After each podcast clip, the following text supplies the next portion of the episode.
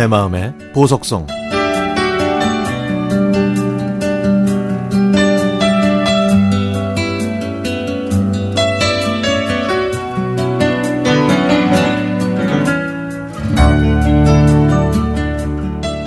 저는 학원에서 수학을 가르치는 학원 강사입니다. 25년 동안 같은 일을 하면서 보람도 느꼈고 또 절망도 있었죠.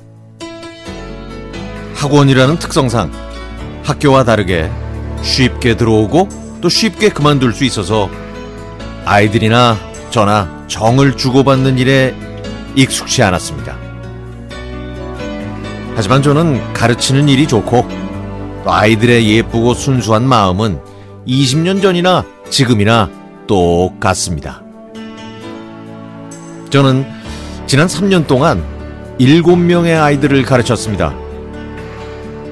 사춘기가 시작된 초등학교 5학년 때부터 뭐든 삐딱하게 도끼 머금은 중1을 거쳐 현재 중2를 마칠 때까지 그 아이들과 함께 했죠. 그래서 그 아이들의 눈만 봐도 기분이 어떤지, 또 친구와 싸웠는지, 엄마에게 잔소리를 들었는지 알아차릴 정도입니다. 그런데 요즘 들어 몸도 마음도 힘들어서 제가 학원을 그만두기로 했는데 생각보다 빨리 제 후임이 정해졌습니다. 아이들과 함께 하는 마지막 날 수업을 끝내고 오늘이 마지막 수업이었다는 말을 하기 힘들었지만 아, 그래서 일부러 더 활기차게 이별을 얘기했습니다. 근데 아이들이 농담이라고 생각했는지 에이 숙제 열심히 할게요. 에이 거짓말하지 마세요. 저희 공부 열심히 시키려고 그러시는 거죠? 다 알아요 저희들. 하는 겁니다. 해맑은 그 반응에 내심 고마우면서도 미안한 마음이 들었죠. 아이들한테도 이별이란 마음의 준비가 필요했을 겁니다. 하지만 제가 진짜 그만둔다는 이야기에 어떤 아이는 엎드려서 울고 어떤 아이는 눈물을 참으면서 언제 다시 올 건지 약속을 받으려는 바람에 교실은 어수선해, 어수선해졌습니다. 질풍노도의 중학교 2학년 아이들의 감정을 이렇게 몰랐다니. 요즘 아이들은 만남과 이별을 쉽게 여길 거라고 단정했던 제가 부끄러웠습니다. 이별에도 예의가 필요하다는 말.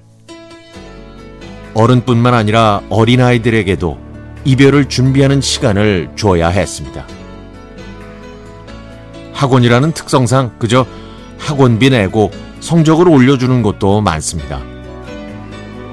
그래서 저는 그런 기계적인 수업을 피해 진심을 다해 아이들을 사랑했고 또 그만큼 아이들의 미래를 염려했다고 자부했었는데 그 아이들의 질풍노도 안에 저의 모습이 이렇게 크게 자리하고 있었다는 걸 뒤늦게 깨달았네요. 새로 오시는 선생님께 폐를 끼치면 안 된다는 생각에 조용히 사라졌는데 그때는 저보다 아이들을 먼저 생각했어야 했습니다. 이별을 5분 정도 남기고 저는 제 이기심에 다시 한번 자괴감을 느껴야 했던 하루였죠. 그때 하지 못했던 말을 방송을 통해서 해주고 싶습니다. 얘들아, 미안해. 너희 마음을 이제야 깨달았어. 자, 우리 곧 같이 너희들이 좋아하는 떡볶이 먹으러 가자.